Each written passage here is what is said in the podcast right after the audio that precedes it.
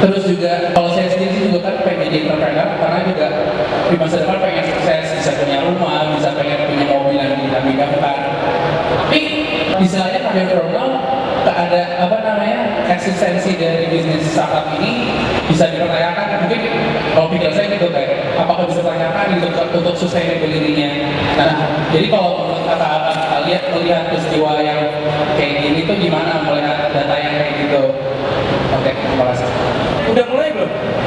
Ya udah mulai jawabannya. Menurut saya, kamu kan pengen jadi pengusaha ya? Kayaknya gak usah pusingin itu deh. Serius. Jadi gak usah pusingin masalah kayak, oh iya ntar bakal nggak ini, bakal gimana ke depan segala macam. Gak ada yang bisa predik. Serius deh. Udah mulai belum? Ya udah mulai jawabannya.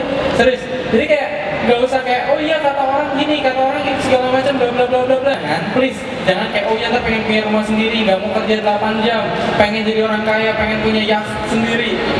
It's the end bro. I mean, sekarang kalau pengen bikin bisnis, fokusin dulu pengen solve masalah apa. Start with your own problem, maybe, and validate the problem. Is is people need that problem or not gitu.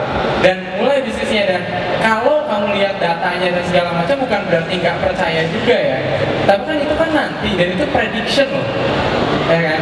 Just believe in yourself and start something. Iya, gue sebenarnya setuju banget sih yang sih karena esensi utamanya itu sebenarnya cuma ada di situ.